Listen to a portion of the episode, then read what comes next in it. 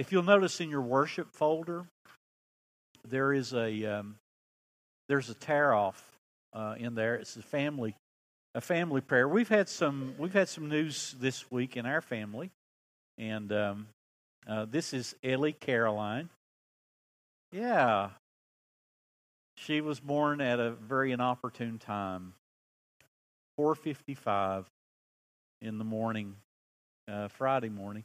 Six pound, twelve ounces, and uh, I, I, thought about her as I've been thinking about um, as I was thinking about this family prayer. If you will, if you'll take a time and look at this, this is set conveniently in your worship folder as a as a bookmark, and you can just tear this thing out of out of here. And and what I would suggest that you do is use this as a prayer. Use this as a prayer for your children, your grandchildren, yourself.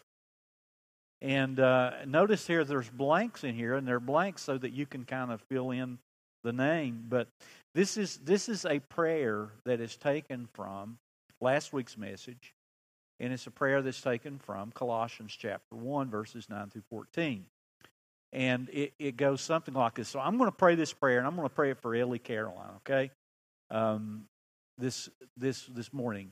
You don't have to pray it, but you can pray it along with me and you can pray for maybe a, a, child that you have. If you're if you're here and you're a young person you can pray this for yourself. Or better yet pray it for your mom or dad right?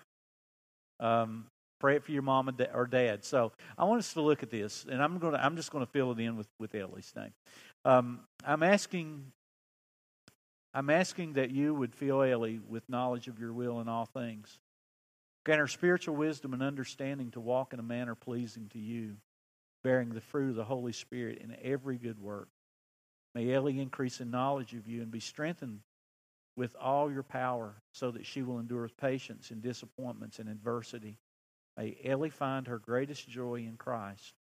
Grant that she share in the, in the inheritance of the saints being delivered from the kingdom of darkness into the kingdom of light.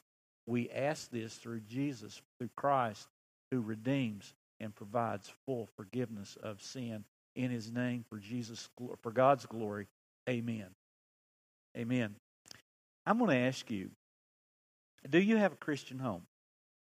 And what does it mean to have a Christian home? What does one look like? How, how does it operate?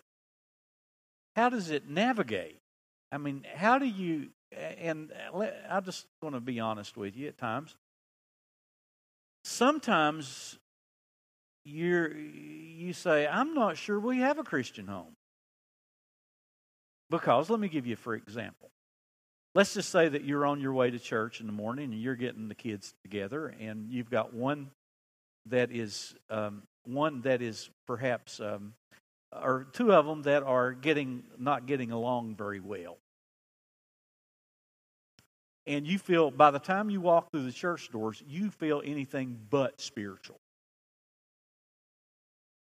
Because your emotions have risen and all these things are happening in your life, and all of a sudden you're thinking, man, you know, uh, I've I've had kids when they were small, and and that was a typical Sunday morning, even for a pastor.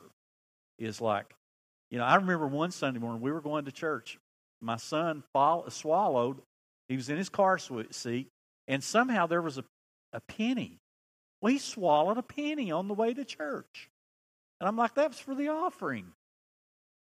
And and and you know, we end up I mean, you know, you feel real spiritual. Honestly, you have to get up and preach a sermon and you got all this stuff going on and it's like, you know, I'm I'm just telling you sometimes you're just not going to feel spiritual. There's going to be times in your life that that it's it's not going to be like it's not going to be easy.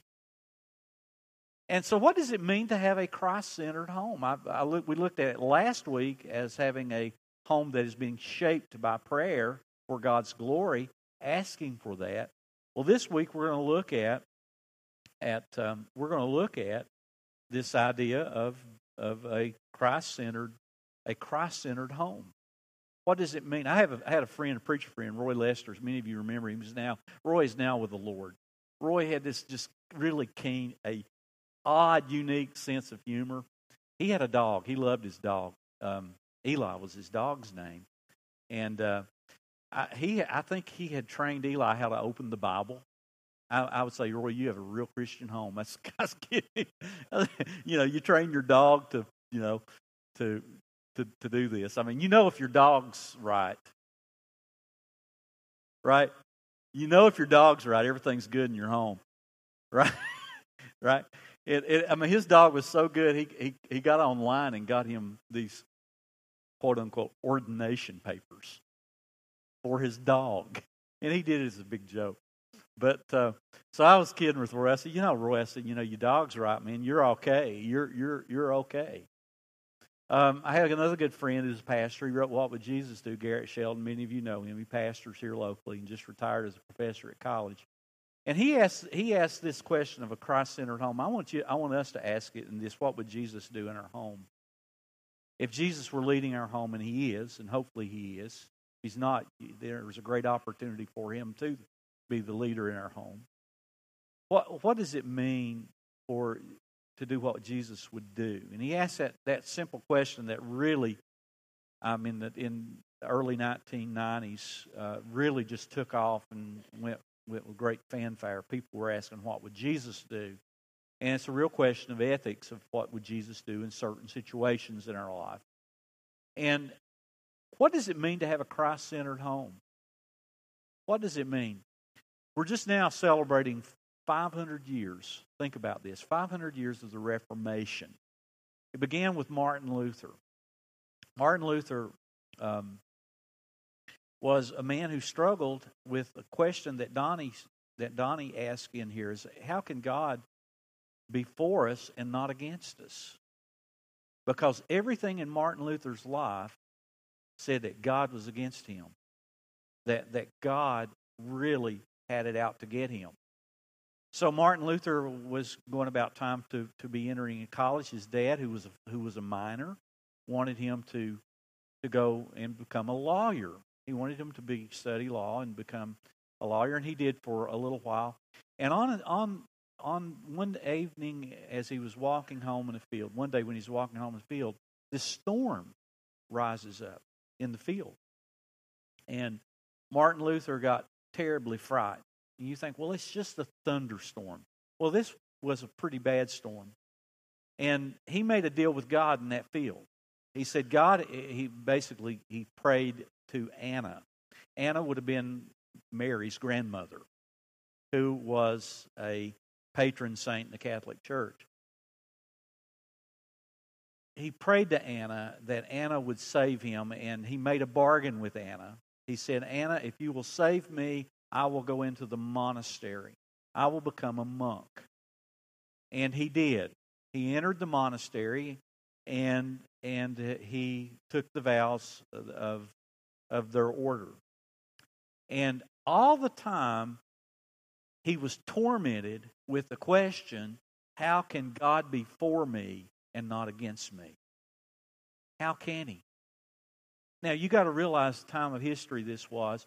This was at the time that that uh, the the Bible was actually becoming had been translated into the vernacular had been had and that had had taken place, and he struggled even in the monastery with his question. He was a good monk.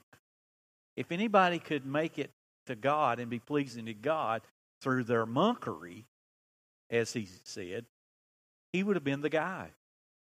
I mean, he was he was the he was the guy. He he took the vows, took them seriously, but he was tormented. He was tormented in his mind and in his heart. He could never get a sense of forgiveness in his life.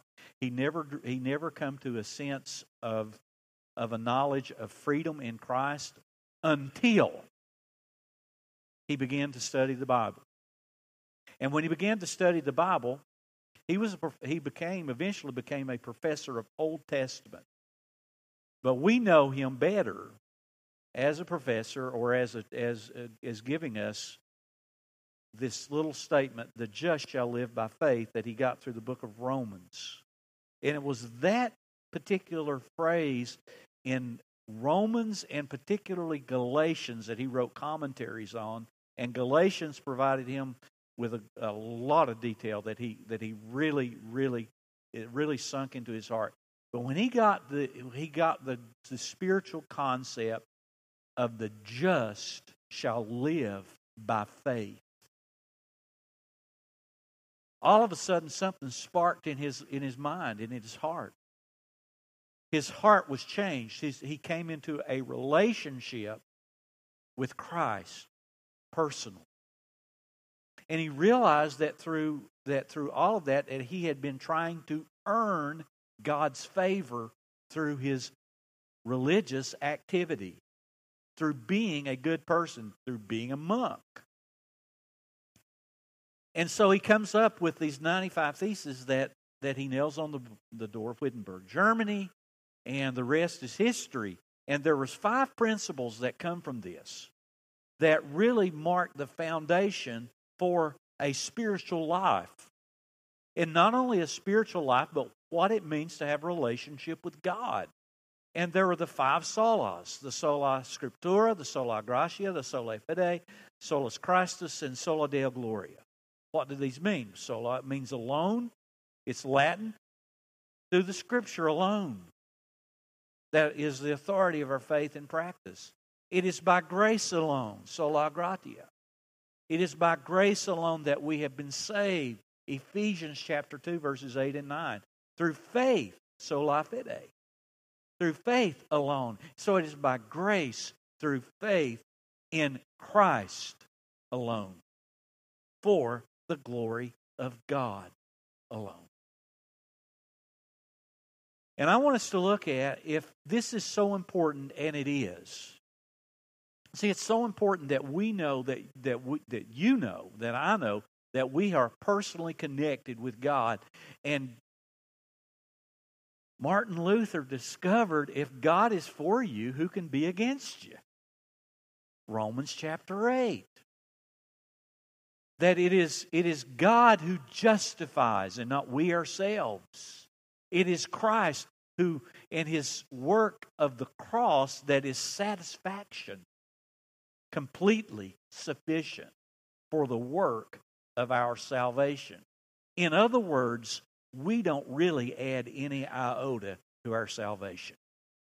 It is through God's grace alone, by faith alone, in Christ alone, and Christ's work is sufficient. Now, let me ask you this. If that is important, if that is important enough for your salvation, then how important is it to have a Christ centered home?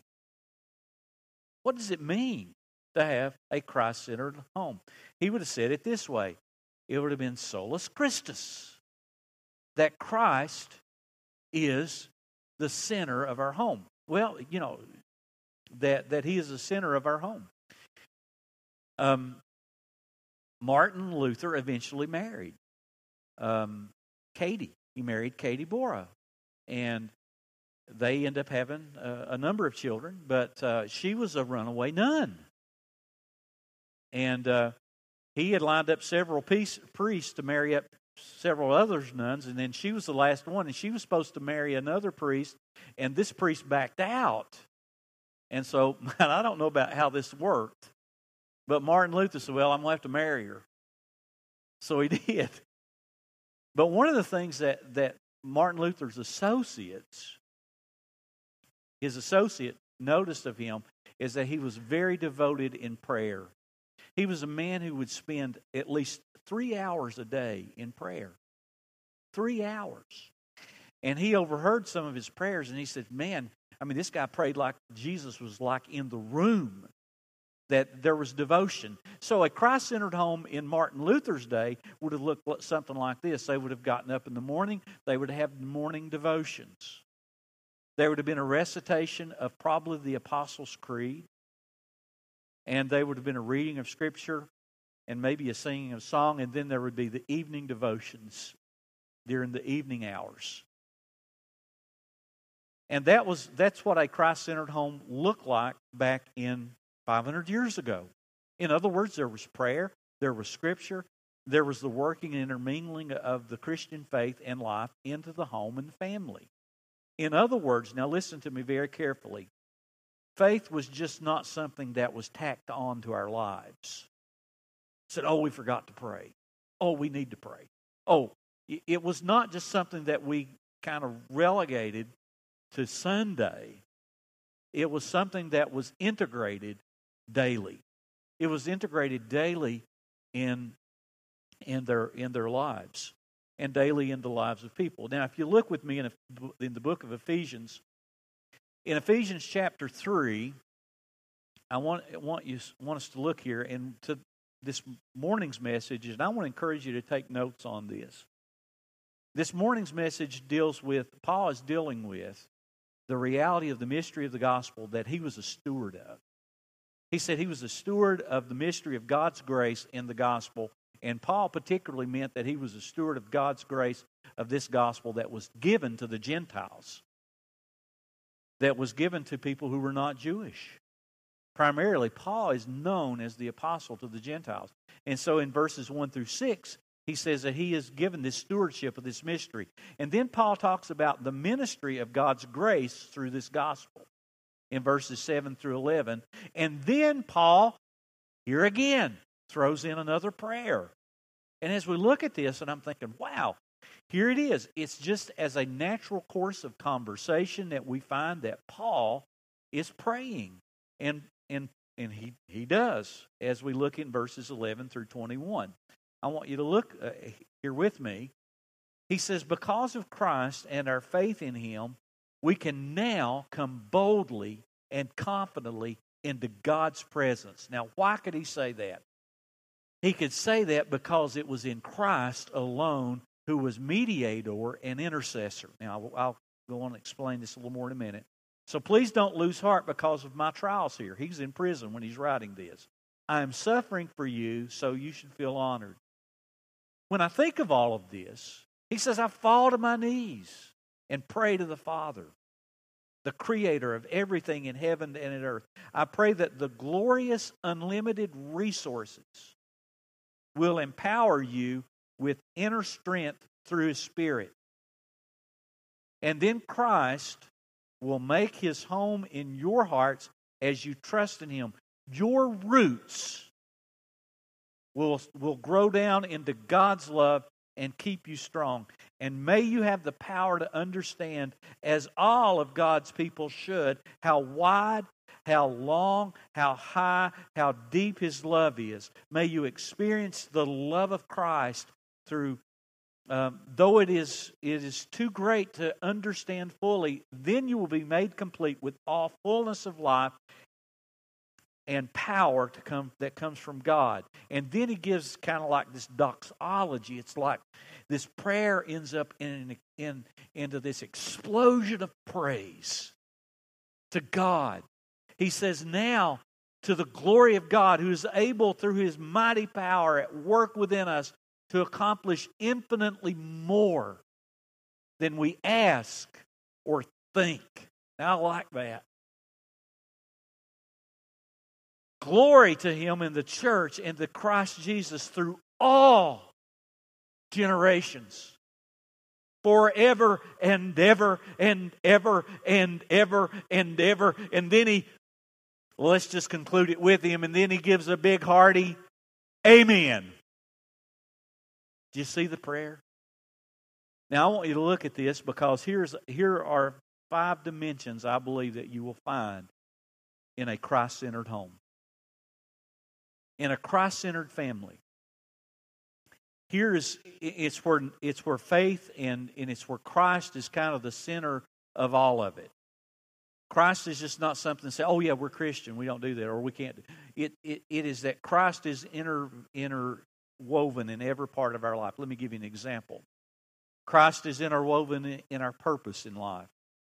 Children begin thinking about college early on now. You begin to encourage them to pray. Well, you need to pray and seek God about what, what He wants to lead you into. And as as parents, I mean, you do this as a, a dad or a mom. If, you have, if there's a job opportunity or a job change, you be, you begin to pray about that. You begin to make those those those part of the family life, the family conversation.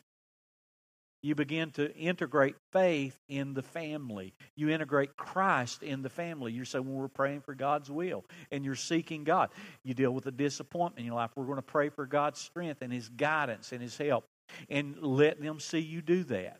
You say, well, that just seems weird. We'll get over it. Right? I'm telling you, prayer is a natural part of the Christian life. You say, I don't have the right words. You don't have to. Just try. Just try.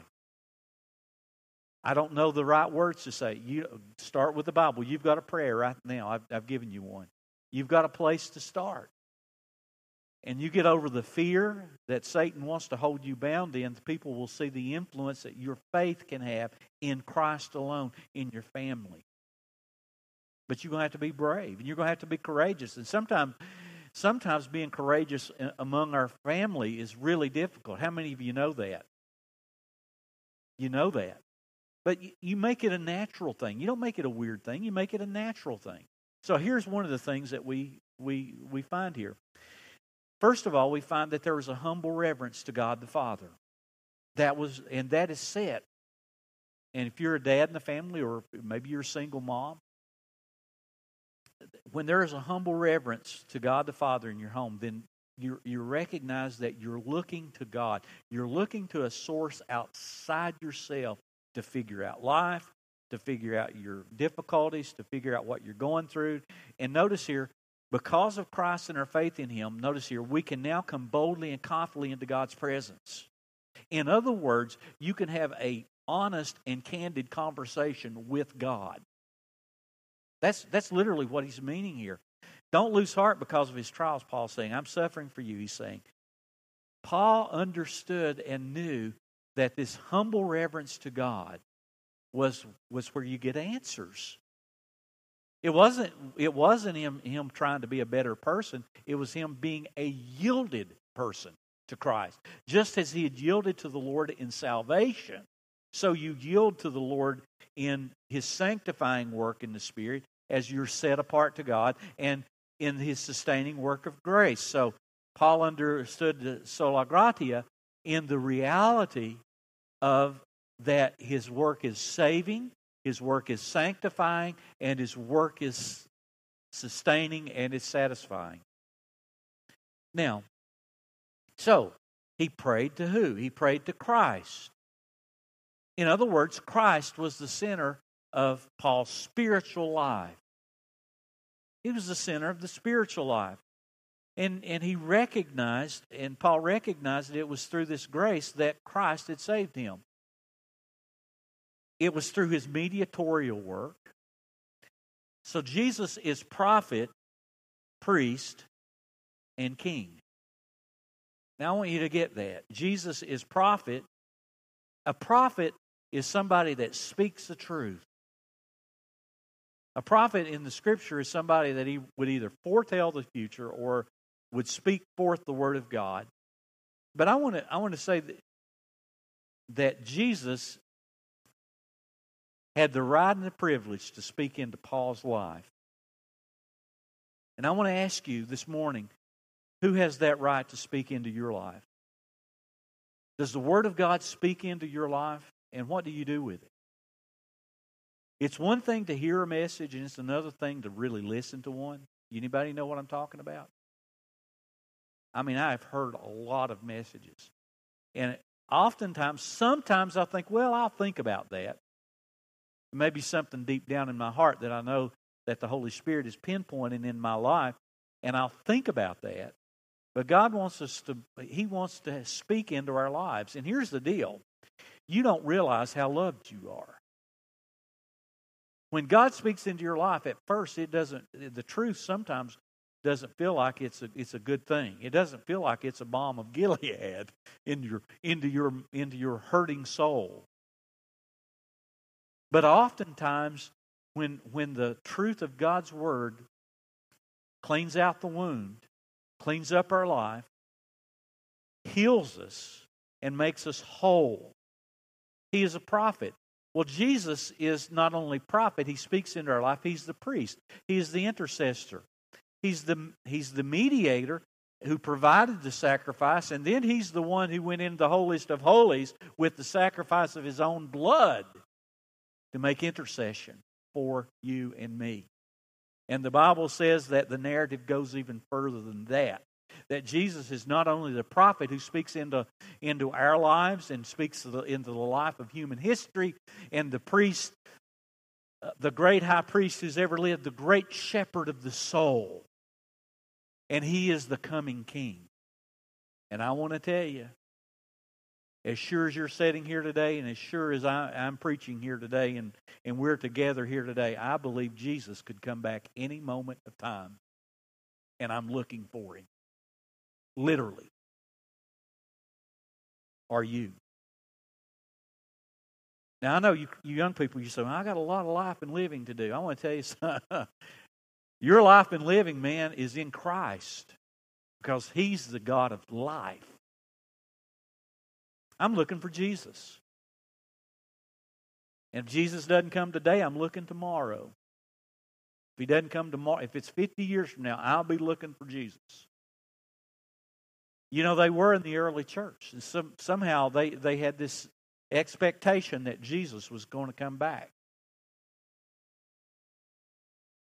Are you looking for him? And Jesus will be coming back, not as prophet, priest, but he'll be coming back as King of kings and Lord of lords. And every knee will bow and every tongue will confess that Jesus is Lord to the glory of God the Father. Have you knelt to him? There's a humble reverence that recognizes that you're not God. And you know what? That's great news. You say, wow, you don't, no, you don't have, you don't have to be the, the card carrying person that says, I'm God. Matter of fact, give it to him and let him be God and you be a humble you you humble yourself before him and you he will enable you to do things that will blow your mind. It's the things that we try to control in our life, that we play God with our life. Usually, God allows us to go so far and the wheels fall off of the cart. Allow God to be God. And God will let you be God of your life if you want that. So I've got this thing. I've can, you know, that, that always concerns me. when I hear people say that. You know, Peter said that too. Well, I'll never deny you. Oh, I'm good. I'm strong. Like, really? No, the problem is, is that we don't know, we don't know the depth and the reality of our own nature. Paul understood it. So a humble reverence, it begins with that. A Christ centered home that says, you know, we'll say, I'm sorry. You know, man, I missed that one, kids.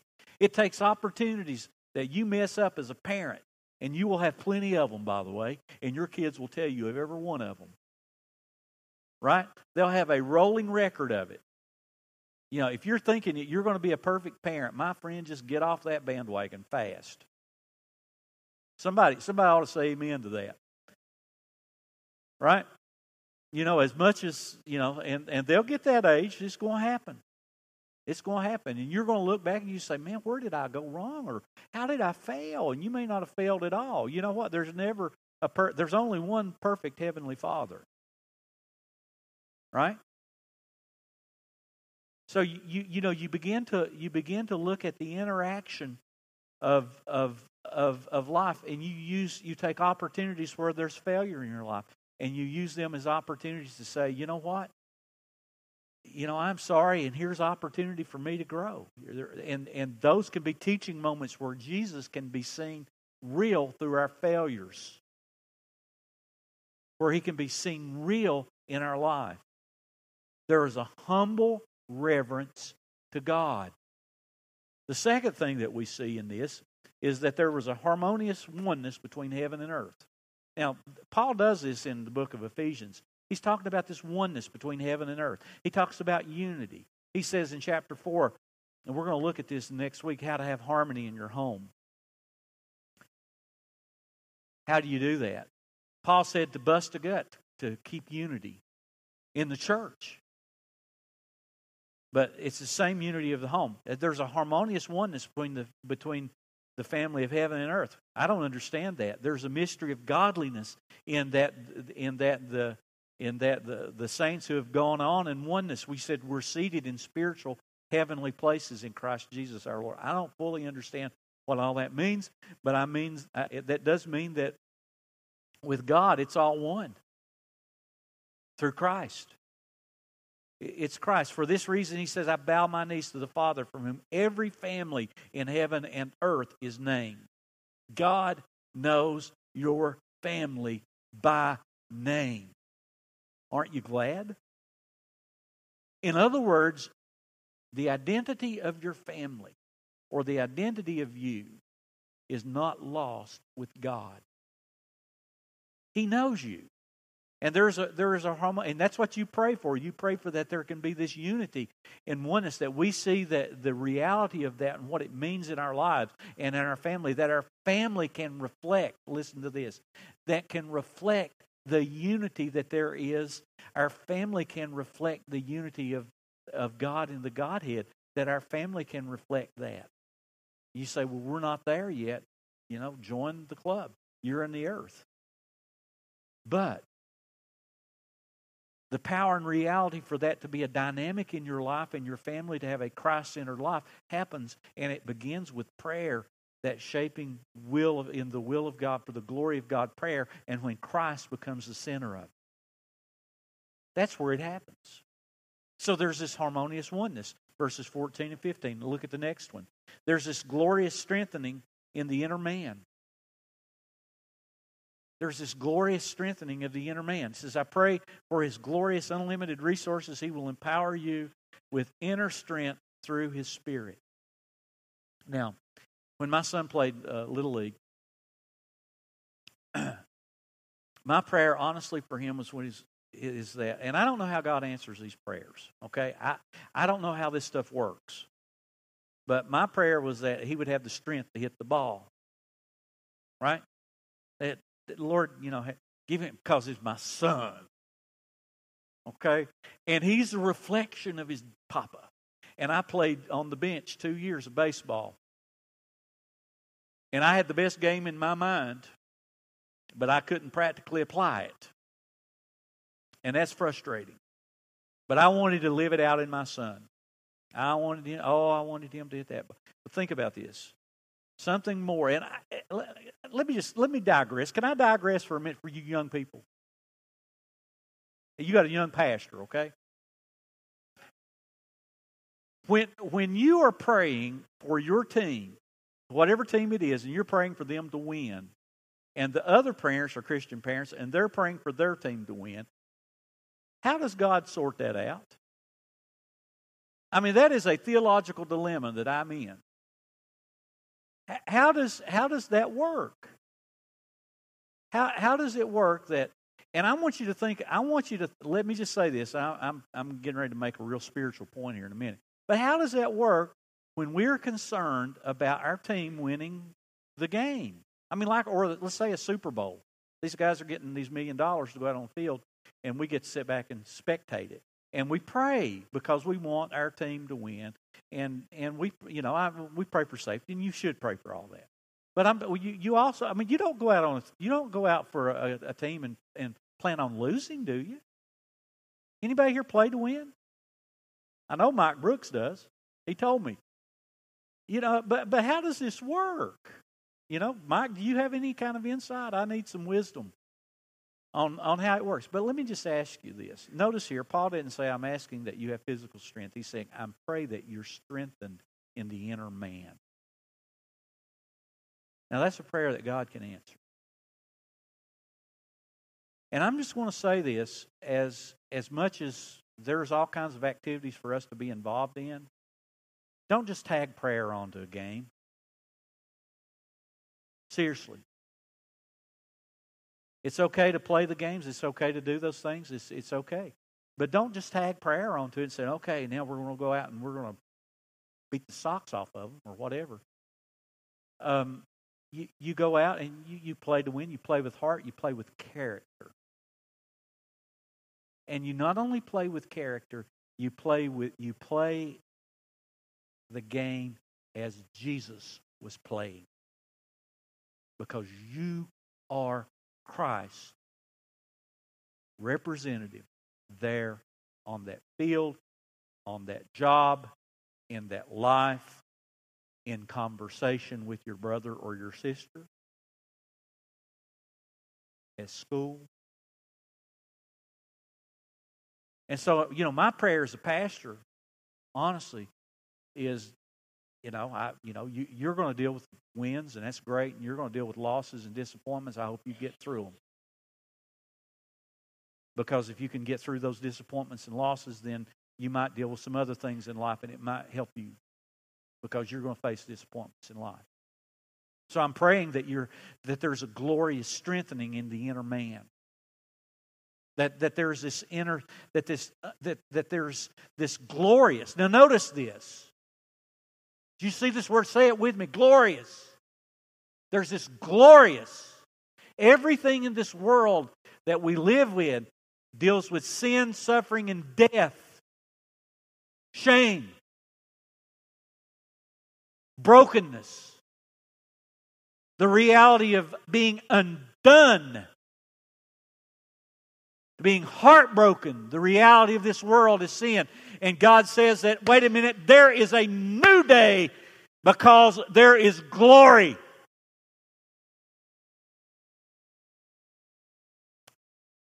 That's what the resurrection did. Resurrection says I'm turning this thing around. So Paul says, I bow on my knees and I'm talking confidently because there is a resurrected Jesus and a resurrected Christ who is on his throne, who is the God of glory, and glory is good. Right? Unlimited resources that is yours with inner strength through his Spirit. Hallelujah. Man, I could preach. That's something, isn't it? The power and reality that God, through His Spirit and His glory, indwells you. Because let me just tell you, you are more prone to see the shame, the brokenness, the sin, the heartache, the disappointments, and all those things and the glory seems so dim. But when you get on your knees and you close your eyes, and like Isaiah of old, the old prophet, he looks up and he sees God in all of his glory, and the angels, the cherubim, the seraphim, are, are flying back, back and forth, saying, Holy, holy, holy is the Lord God Almighty, who was and is and is to come. John in the Revelation who was and is and is to come. Oh, woe is me, I'm a man who is undone, and my lips are unclean, he said.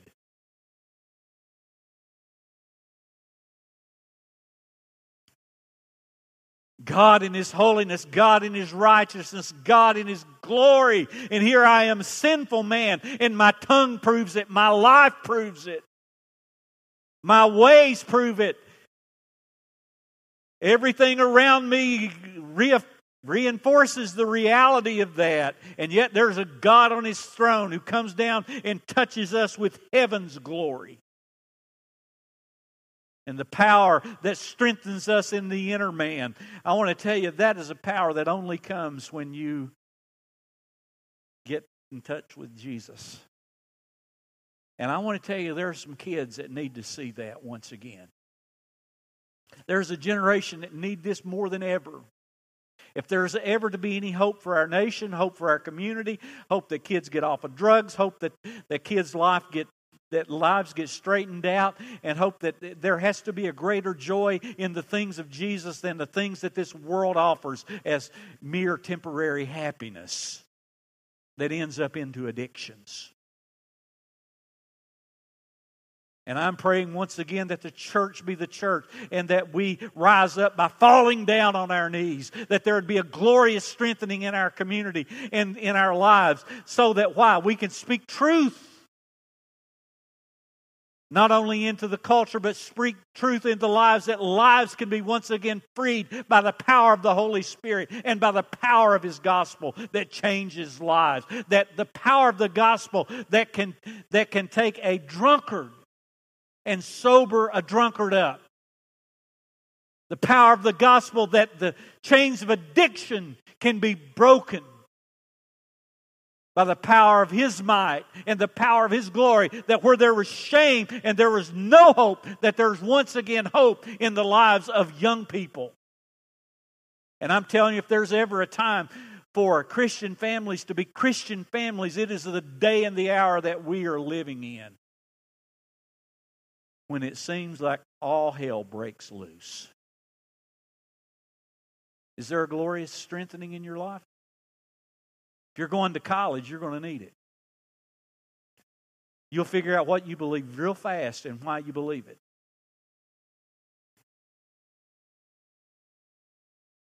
It begins, it begins with a glorious strengthening in your inner man. Paul prayed for that.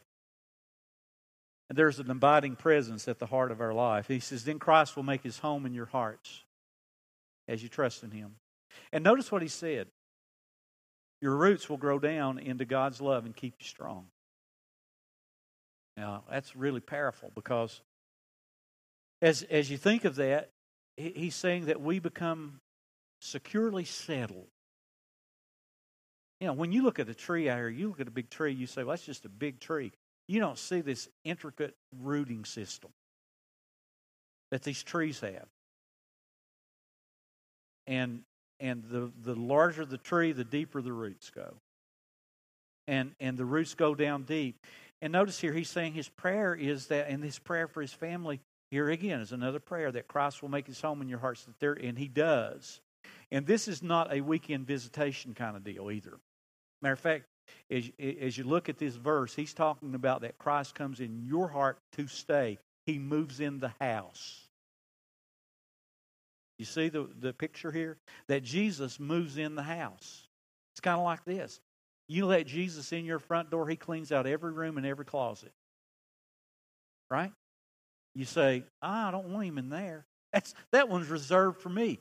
Oh, no, I want to be Lord over there in that closet as well.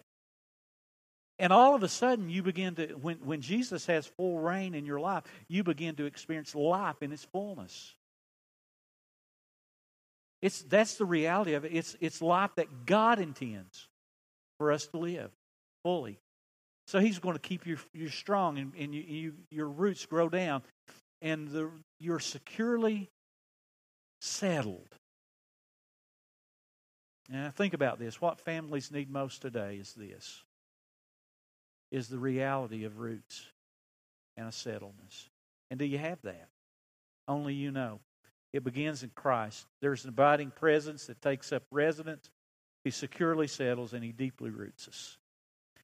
Then verses 18 and 19. And may you have power to understand, as with God's all God's people, how wide, how long, how high, how deep His love is. May you experience the love of Christ, though it is too great to fully understand. He said, I want you to know something that you can't fully know. I want you to know something more than an, more than an intellectual knowledge of figuring something out. This is beyond that. This is an experiential reality. So he's, he's saying, I'm praying for God's fullness filling our lives and our family with love. When Jesus is at the center of a home, you will find love. There it is. That's very simple. If you want to know if God's in your home or not, is love there? And I'm not talking about this ooey gooey gushy feeling. I'm talking about love that is sacrificial. I'm talking about that kind of love. I'm talking about agape kind of love. I'm not talking about this kind of love that you you feel because you hear that song that made you feel that so many years ago. And you felt that you got that old loving feeling again. You know? I'm not talking about that kind of love. I'm talking about the kind of love that that that, that will go the distance, that will sacrifice, that will that will that will pray and will make a way. That kind of love that that allows you to, to say I'm sorry. The kind of love that allows you to say, you know what, you know we're, we're gonna we're gonna try together. Yeah, we failed there, but we're gonna we're gonna we're gonna pull this thing together because we're gonna want Christ to be the center of it. It's that kind of love is what I'm loving. I'm talking about. It's it's the it's the real love. It's the real deal. It's the real deal.